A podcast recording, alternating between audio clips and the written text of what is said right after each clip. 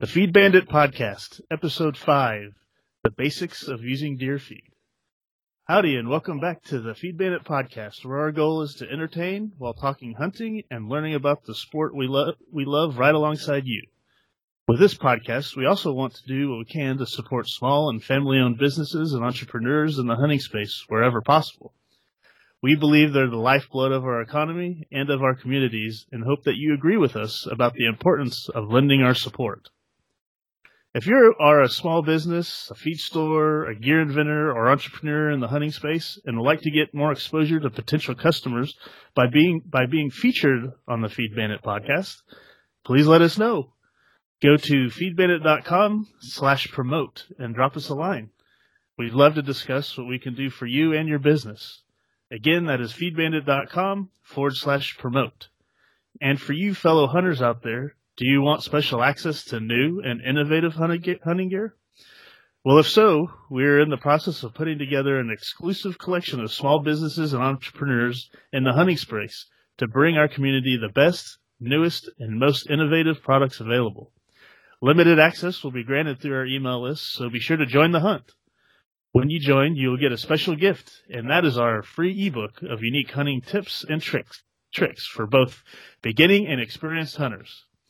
So don't miss out and be sure to join the hunt at feedbandit.com slash join. Again, that's feedbandit.com slash join. Well, howdy everybody and welcome back to the Feed Bandit podcast. I'm your host, uh, Jimmy Byrne, and I'm joined by my esteemed compadre, Richard Kinchlow. How are you, sir? I'm good, sir. Howdy to the uh, Feed Bandit podcast following folks out there. Indeed, indeed. So I think today we wanted to start a discussion about the basics of deer feed or supplemental feeding for deer. I say start a discussion because this is, uh, as you as you know, is a pretty large topic that we will probably come back to from different angles in future podcasts. Uh, and you guys listening can find out a, a, lot of this basic material that we'll be covering uh, on our blog at feedbandit.com forward slash feed basics. Uh, so today we just wanted to go over really the absolute basics, though, since we're coming up on deer hunting season and where we hunt in Texas, uh, we're allowed by our wise overlords to put out feed for the supplemental feeding of deer pretty much more or less without restriction.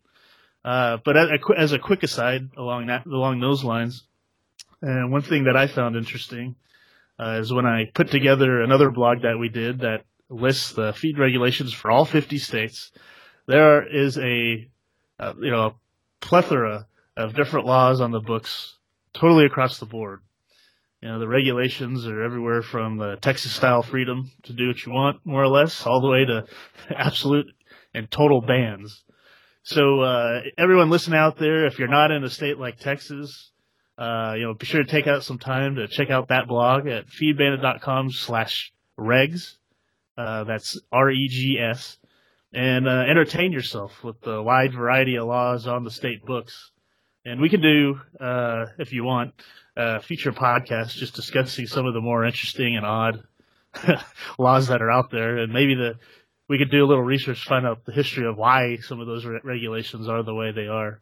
Yeah, but, uh, I would I mean? venture. I would venture a guess to say that some of the laws they are the you know, the the reason the regulations are what they are because of some dummy in some uh, suit and tie or, uh, or fancy dress that uh, decide oh this, this this will help prevent the deer from being killed you know right yeah. I'm sure there's some uh, interesting stories behind some of that stuff. I don't know if you ever uh, saw that show on the History Channel about like how the states got their shapes. Oh yeah, yeah. Uh, great show. It's like some of the stories behind that is just you know you'd never guess that's why some of that stuff happens. So I'm I'm really interested to look into that. So we'll, we'll uh, maybe we'll talk about that in the future. But anyway, my whole point in saying all that was uh and is we'll, we're going to be talking about it really from our perspective of hunting here in Texas, uh, which I don't know. Correct me if I'm wrong, uh, but uh, it's probably the most, uh, and I use this word the correct way it should be used, the most liberal right? As far as allowing you to to feed for deer. So anyway, Spitz, uh, let's jump into it. You know, I mean, uh, where do you want to start? Uh, what is deer feed?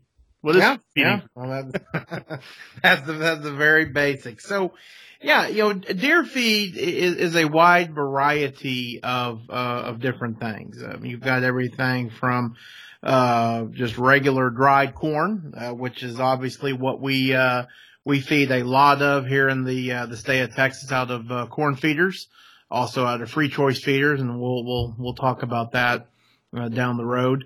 Uh, we've also got the deer protein pellets, okay, and they come in kind of a variety of oh of different um, uh, ingredients. You know, some have got 20% crude protein, some are 16% crude protein.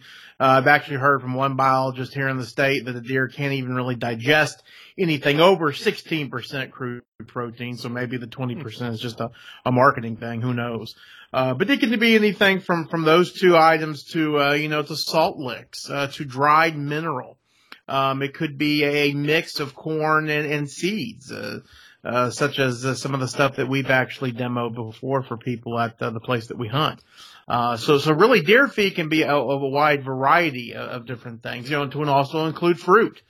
Um, I know that in some of the more uh, climate tolerant states, you know, they have apple trees and peach trees and whatnot that, uh, that the deer absolutely pummel. Uh, and then of course you've got going on more of the natural feed for deer. Uh, you've also got the, um, the, um, the, the types of crops that you can grow for them.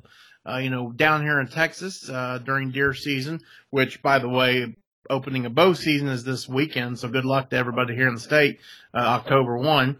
Um, you you've got winter wheat. Winter wheat's a big one for us down here. Um, it's it's uh, it grows real well naturally in the winter, uh, and also it's really good to graze your cattle on. Uh, so long as it doesn't reach a certain temperature, that, that's a different story. Um, but you've also got a whole bunch of different seed, uh, seed, uh, combinations that you can plant, chicory, you know, peas, things of that nature. And the, you know, you, you click on one of the three, uh, cable hunting shows. I mean, every other commercial is talking about a new seed blend or a, a mineral lick or, or something of that nature. So there is just a whole plethora of different products you can, um, uh, quote unquote serve to your deer. Uh, also something that we do, I just forgot about, kind of one of our core items that we feed is cottonseed. Mm-hmm. Uh, cottonseed is, uh, really kind of been, a, um, it's always been around naturally, but it's really become a, a real, real trendy product the past couple of years. And especially down here in Texas, people are, are absolutely feeding the heck out of it. Um, Why do you think uh, it's become, you know, popular like that? Uh, right. You know, I, I, have read I read a wide variety of, of, of things, but I think that the top couple of things is is first of all, it's highly nutritious.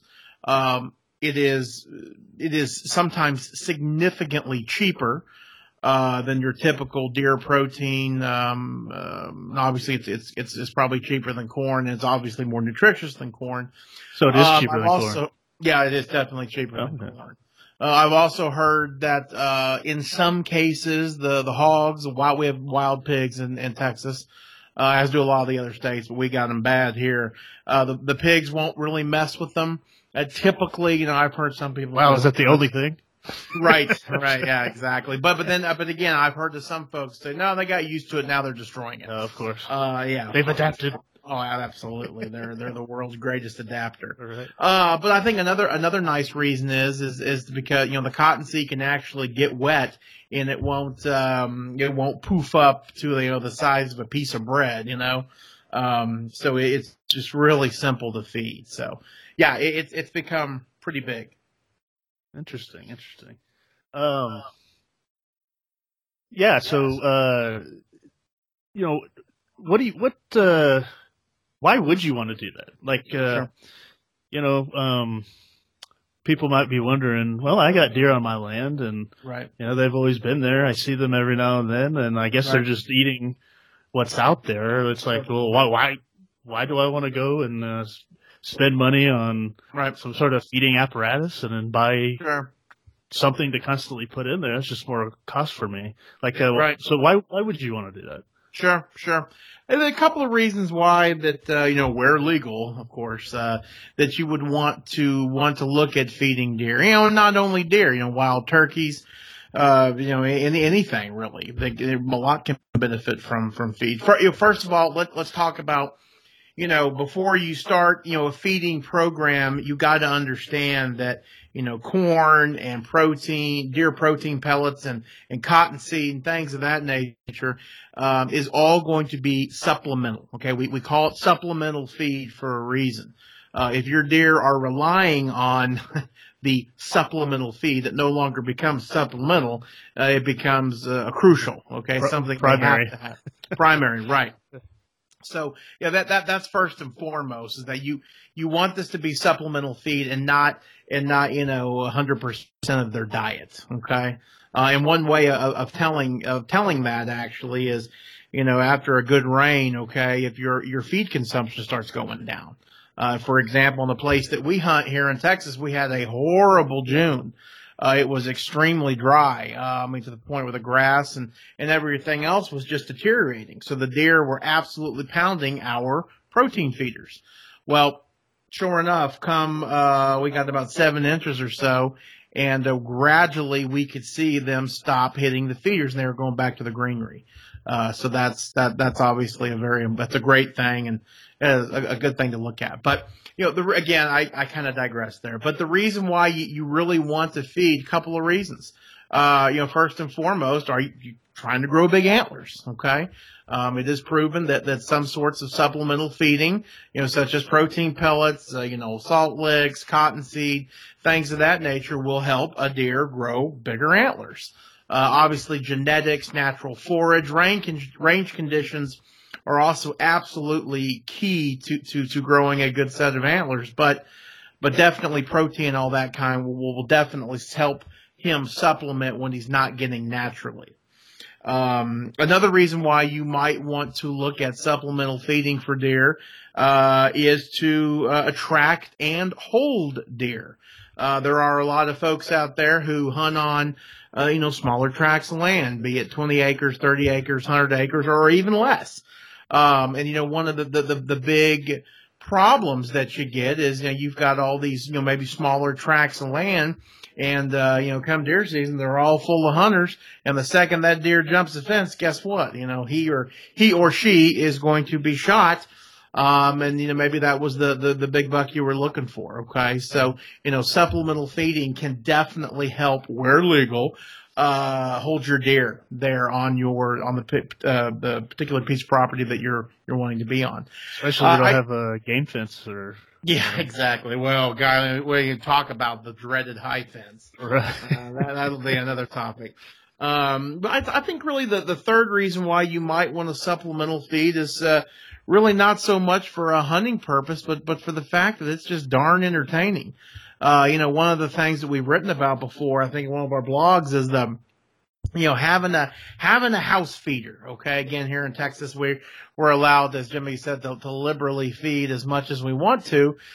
Uh, so, so during the winter and spring and summer, we have a house feeder that's, uh, you know, three or four hundred yards away from the house and we set it to go off in the early morning after we, we wake up with a sore head.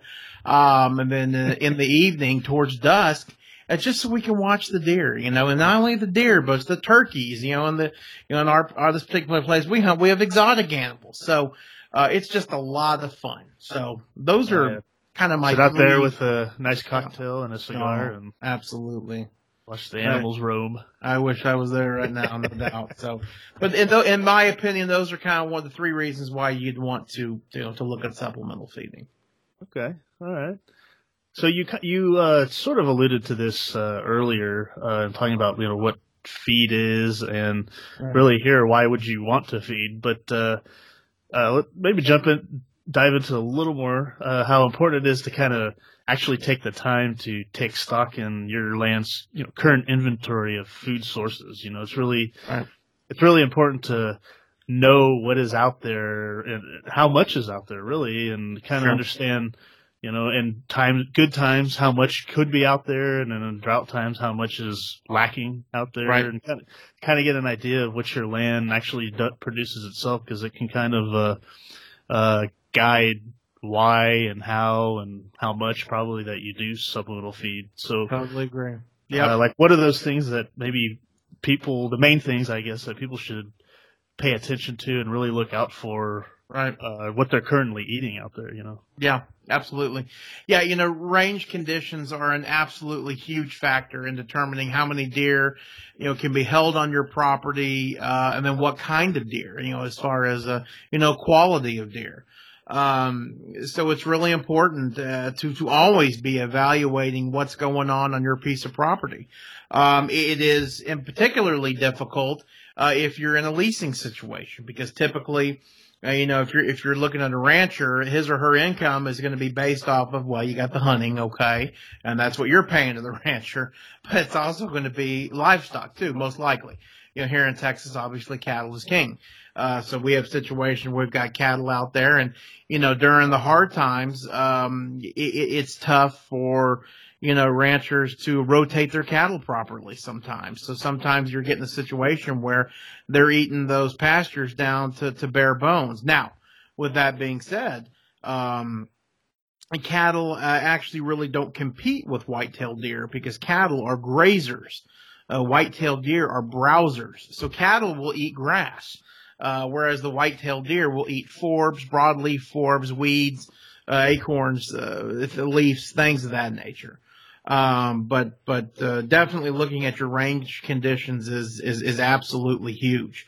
Um, you know, one thing that, that you can do to, you know, if you really don't know what you're looking at, but you can really go on to any of the state's websites and and uh, you know probably type in you know say like if you're in Kentucky you can go on to Kentucky Natural Conservation whatever. Uh, and they'll probably have a list of the white-tailed deer's favorite foods in Kentucky and you can get you can get those print those pictures out uh, and talk about something fun to do with your kids go out there in your ATVs or on foot and and see if you can find those things um, look at them at different times of year you know see if they're being uh, pursued by whitetails. Uh, you know, and, and, and obviously if it says, well, the, the so-and-so plant is really the, the Kentucky whitetail's favorite deer uh, food for the winter. If you're starting to see that being eaten in summer, well, then maybe you've got an issue. Uh, then maybe you want to ratchet up your, your, your supplemental feeding program. Um, another thing you can do is take advantage of your local biologists. You here in Texas, we've got multiple biologists uh, that are assigned to the counties. Um, and uh, obviously they're extremely busy, but um, we've had them out to the place that we hunt multiple times.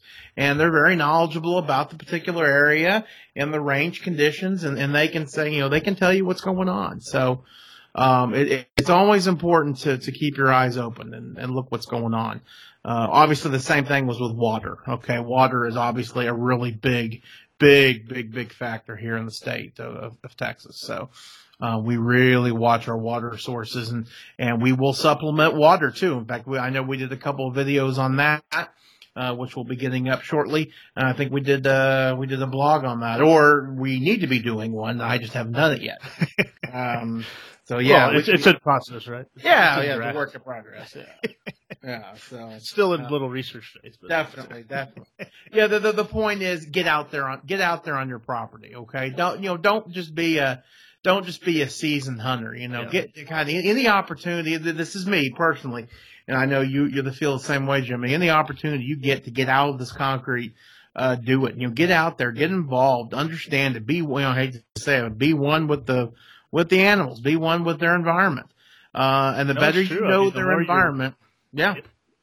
Yeah, well, I was going to say, you know, the the more you're out there and just yep. just walking around and you know getting a feel of the land and everything like that, it it's I don't know, there's something about it that uh, you know makes you more comfortable, makes you feel like you, you, understand what's going on. You see, you can also start paying attention and seeing deer tracks and yep. uh, you know lanes and all these type of things that if all you do is you go fill the feeder and then sit in the blind and never do anything around it, you know, it's uh you, you miss out on probably Absolutely. three quarters at least of the whole you know experience of getting to know your land. You know, seeing Absolutely. what a setup looks like from the other angle, not just from where the blind is, is can be interesting. You know? Oh yeah, little just little things like that. You know, absolutely, man. So absolutely, I agree. So I got a question for you. Sure. Uh, if you had to choose, and I don't know if you can, this might be a loaded question. Uh, food plot or feeder? Which would which can you say, or is it? Uh, is it, it just depends? Well, you, you know, I you know I, I know it, I kind of put you on the spot there. Yeah, right? no, no, I I, I like it. I, it. Like I like it. Know. Honestly, I think it really depends on where you're at. Uh, and that's that's really bad bad grammar, but uh, I I think it depends on what part of the country you're in. For example, uh, folks down the Texas Hill Country, uh, boy, they would love to put in the food plot, but but the fact of the matter is they, they, they exactly yeah you you can't grow you can't you can't grow you know luscious green little vegetables on top of rocks. Um, so it's very difficult for them to do any sort of food plots. Uh, then, you know, of course, the, the opposite can be said by up in Throckmorton, up in, uh, you know, Shackelford County, Texas, where the soil is a lot more giving, lots of good deep soil, rich soil. Uh, you can certainly do food plots there. So I, you know, I, I, I would think it's, it's where you, um, it, it, it's it's what you can do. Obviously, the the feeders are going to be a heck of a lot more um, a reliable. Okay, you don't have to worry about the rain for your feeder to go off, right? Um, and it's just probably a lot easier.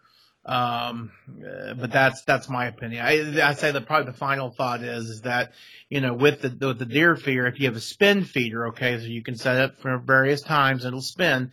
You know, you can kind of dictate per se where the when the deer will appear.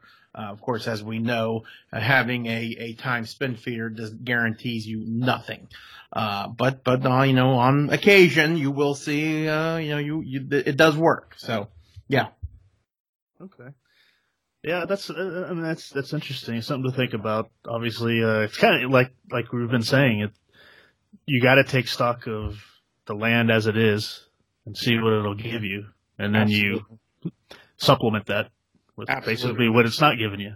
Absolutely, you bet. So and, and the, the other thing theme. to remember, the other thing to remember, your range conditions are going to vary year after year. That's right. Yeah. Um, you know, I wish in a perfect world we had the the consistent amount of rainfall, but we don't have it. You know, the, you could have a fire. Um, that's that's something we actually need to talk about. You know, people freak out when they hear the word fire, and yeah, fire is bad in your house, but out there in the bush, it's a good thing. Mm-hmm. Um, anyway, yeah. So but yeah, I mean, and then just talk about like, uh, you know, from I don't know, have you kind of figured out a general cycle, say down at uh, Rancho Bandito, kind of how it goes from uh, drought to abundance yeah. to back to drought again? I mean, it seemed like I'm just pulling this out of my, you know what, uh, mm-hmm. from memory, but I don't know, something, something maybe every three or four years.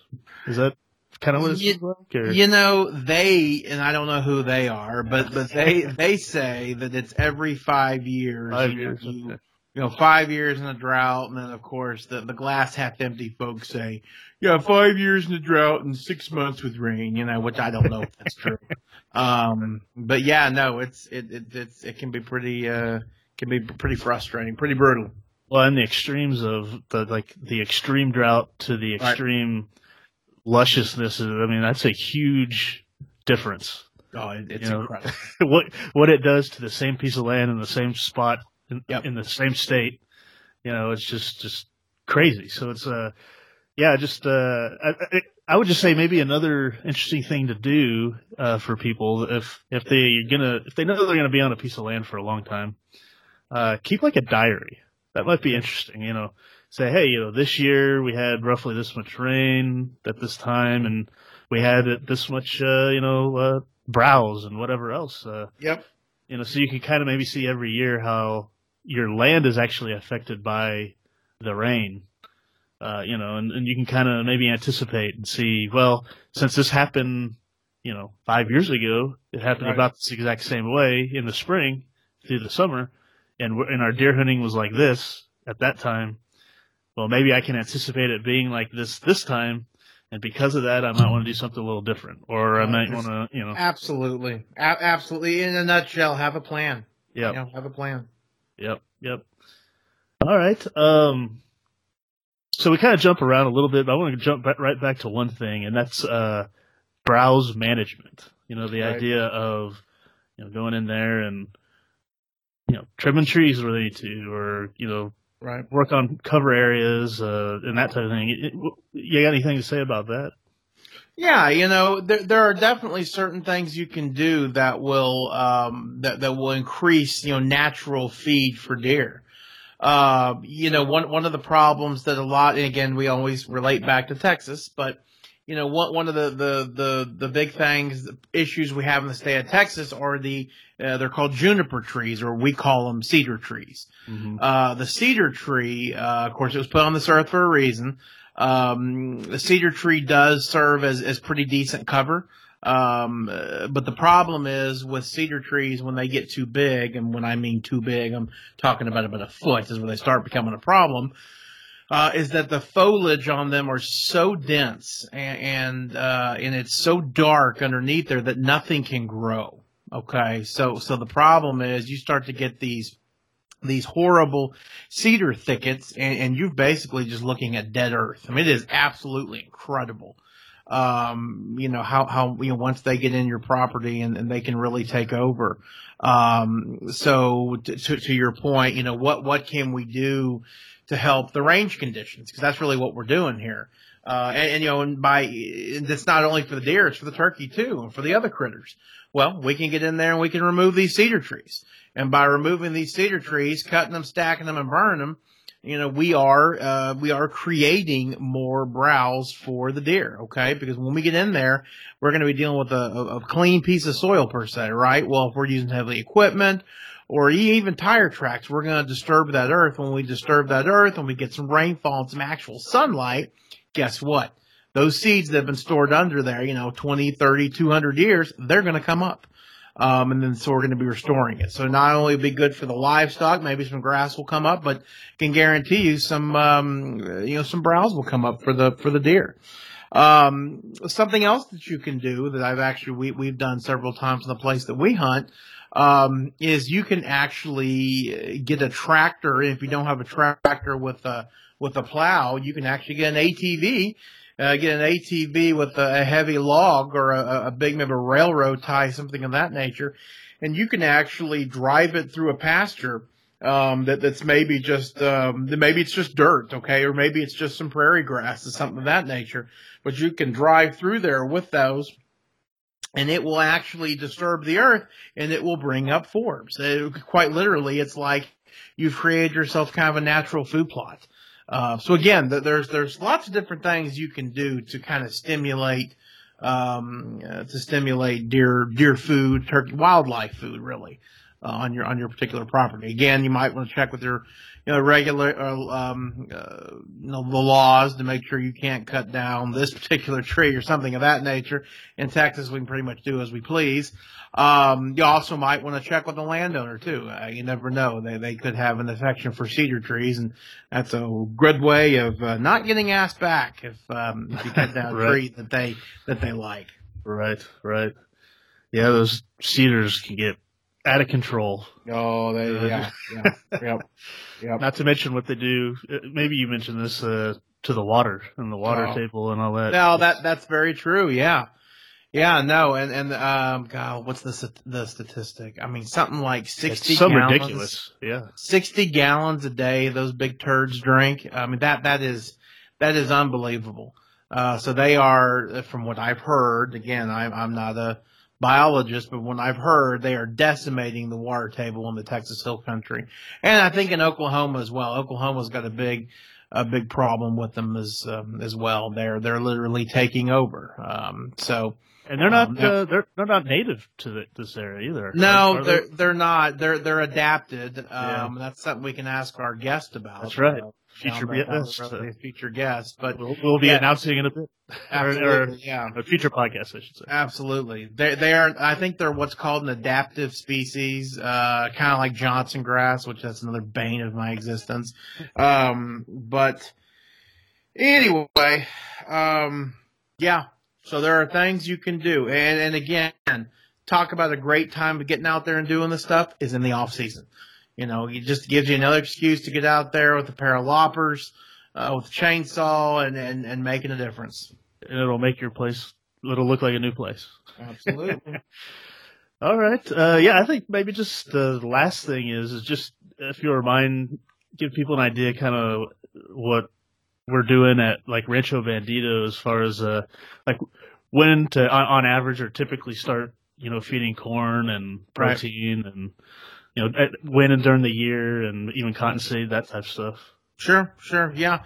Uh, it, it, it, you know, really, you know, when, where, how, what, all that kind of fun stuff really just depends on, um, it, it, it depends on, what what are your goals? Okay, it also depends a lot on your range conditions. Oh, and not to mention budget. okay, uh, yeah, big. Uh, I mean, money.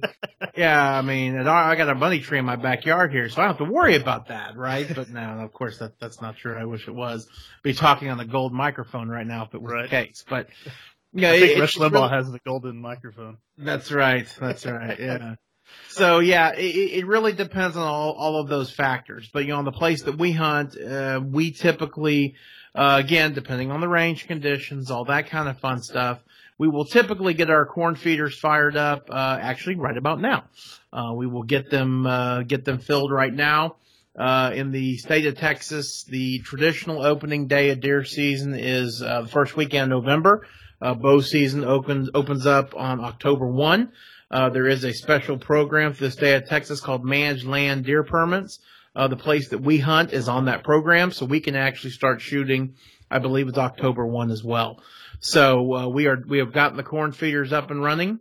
Um, you know, corn feeders, corn in general does not provide any sort of real nutritional value for the deer. It is a starch, so it does provide some, um, I'm told, some, some energy. Okay. But, uh, really, you know, the corn feeders are there to help us judge the, the deer that we're looking at to make sure that we're harvesting a, a proper deer. Uh, once again, I digress. Um, as far as protein is concerned, you know, when do we, when do we get that going? Well, first and foremost, we've got, we've got corn feeders. Okay, they're about thousand pounds and they spin. We have them on on on clocks per se, timers. Uh, and then we've also got uh, 2,000 pound gravity feeders. Okay, so they just they're typical gravity feeders where they just the the feed falls down to these tubes and the deer can eat as they please. Uh, we will typically start feeding protein in January um, or earlier if conditions are um, are saying we really need to. Again, we're we're going to be doing that because you know the bucks are coming out of the rut. Uh, the have been run ragged. It's it's you know quote unquote cold, and it depends what kind of winter we get in Texas. Uh, but the protein is really a big pick me up for them. Okay. And we'll keep that going through the antler dropping season to the antler growing season.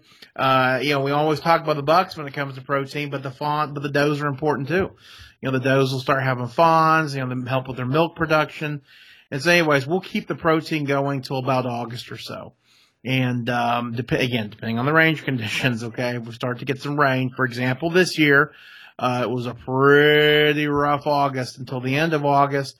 Uh, then we ended up getting like seven inches. So we basically cut off the protein, you know, no more protein for the year. The bucks are shedding their velvet. The does are most their feet, their, their, um, fawns are weaned, uh, so they really are not going to be getting a lot from the protein. If it was a severe drought, um, if, the, if the drought continued, sure, we would keep it going just to help them out. Uh, cottonseed is kind of the same program as, as protein. Um, and one of the reasons why we feed protein or we, we feed cottonseed is that it is uh, very nutritious. Uh, it's it's inexpensive. There's a little bit more labor in in uh, putting it out there. We'll actually show a picture of that one down the road. Um, and the kids love to play in it, by the way, which is which is kind of fun. Uh, again, getting kids involved in any aspect of the outdoor lifestyle is absolutely crucial. Or 20, 30 years from now, we won't be doing this. Um, digressed again. Um, as far as mineral and stuff is concerned, we'll put that out really all times of the year. Uh, we actually do put out salt as well. We typically put out salt after um, uh, typically after spring green up. Apparently, I, I've I can't remember who I heard this from, or I think I read it too from biologists. But apparently, the deer will actually travel multiple miles looking for you know a natural salt lick. Oh. Um, so uh, they absolutely like me, right? Yeah, exactly. Golly yeah, so they they crave salt uh, because of all the greenery that they're eating. Um, apparently, is something with their kidneys. Again, I'm no PhD, all right, but uh, so we put salt out, and guess what? They end up pounding it. Mm-hmm. Um, so again, we really we really spoil them. Um, you know, we give away free vaccinations if they stand still, but but of course they don't. So, um, yeah, it's it's a lot of fun. Um, we also do put out some alfalfa from time to time. Uh, we do have axis deer on this place that we hunt. Um, the axis deer, they, they love alfalfa, but we'll, we'll talk about those guys on another, another segment. Yeah, we'll have probably a, an exotic podcast that might be interesting. That is a delicious idea. Yes, it is. mm-hmm. mm-hmm. I guess just the last thing is, uh, where should uh, our fellow hunters find deer feed? Buy it. Yeah, absolutely. Well, you know, we, we really subscribe, um, as do a lot of people in the, in the state of Texas. And of course, I'm sure this is USA wide, but we really subscribe as, as you've heard from the opening of our, um, of our podcast every time, uh, of, um, you know, we, you know, really purchasing, you know, from the mom and pop, the mom and pop businesses. Okay. The, the the small town uh, businesses and whatnot. Okay, um, that's something that's very near and dear to our hearts. You know, the these small towns, especially in the state of Texas, and again probably elsewhere. Uh, you know, they are the, the backbone of, um, you know, of, of, of, the hunting industry in the state of Texas. So we really like to support them. Um, you know, one of the things that we have coming out uh, on the Feed Bandit um, on the Feed Bandit website is going to be a search mechanism that's going to allow uh, folks, uh, especially in the state of Texas, to actually uh, do some research as to the best price of feed uh, and other hunting supplies um, uh, en route to their lease or to their land or to their ranch or farm or whatever you want to call it, so that they can, um, you know, instead of going to the big box stores per se, right? They can they can patronize the um, if I said that word correctly, the, uh, the, the, the, small, the, the, you know, the, the mom and pop entrepreneurs, the, the small town feed stores. Um, so that's very exciting to us. That's something that is extremely near and dear to our heart. Um, small town Texas has always been a, a big thing for me. And I've always actually wanted to find a way to, to somehow support small town Texas to, uh, you know, to bring it back because some of these communities aren't aren't doing really well. And and let me tell you, hunting is the way to do it. Mm-hmm. Um, and it's just it's an exciting thing. So so be be looking for that. We'll obviously have a big announcement down the road when we're when we're ready to do all that fun stuff. Absolutely. And uh, if you want uh, a kind of a sneak peek, a special special look into what we're talking about here as far as that search mechanism goes on the website, uh, just go to uh, the blog that we've been talking about today, feedbandit.com forward slash feed basics and read through that blog and uh, you can find a, a, link towards the end that will take you to essentially what we have uh, in it's in beta phase right now so we're testing it out still building it out making sure trying to get the tweaks out but making sure it's going to be valuable to everybody uh, so if you're listening to this podcast you have uh, you got some inside information there to kind of check something out that's not hadn't been released yet to the general public. So uh, we're happy happy to let you take a let you guys take a look at it. Uh, so uh, is that all? Anything else you, you want to add to the conversation? You know, I, I I think that's probably it. We could go on and on and on, but uh, okay. unfortunately, it's it's got to stop somewhere. Yeah. So I think we're I think we're good for now. Awesome, awesome. Yeah, we'll talk about it different things, uh, more different, you know, different things more in the future, and uh, we'll just see uh, how it evolves. So, all right, that's great stuff. Um, so again, everyone, uh, it, you can find a lot of this material that we talked about today uh, on our blog at feedbandit.com forward slash feed basics. If you're interested in uh, reading more about the topic, that's feedbandit.com slash feed basics. And if you like what we, you get here and want more, and you like special access, access to new and innovative hunting gear, uh, just a reminder to join the hunt at feedbandit.com slash join, uh, where you'll get access to our uh, free ebook of unique hunting tips and tricks. So again, that's at uh, feedbandit.com slash join to join the hunt. And just as a reminder to all the small businesses, feed stores, gear inventors, or entrepreneurs out there in the hunting space, if you'd like to get more exposure to potential customers by being featured on the Feed Bandit podcast, please let us know. Go to feedbandit.com forward slash promote and drop us a line there. We'd love to discuss what we can do for you and your business. That's feedbandit.com slash promote.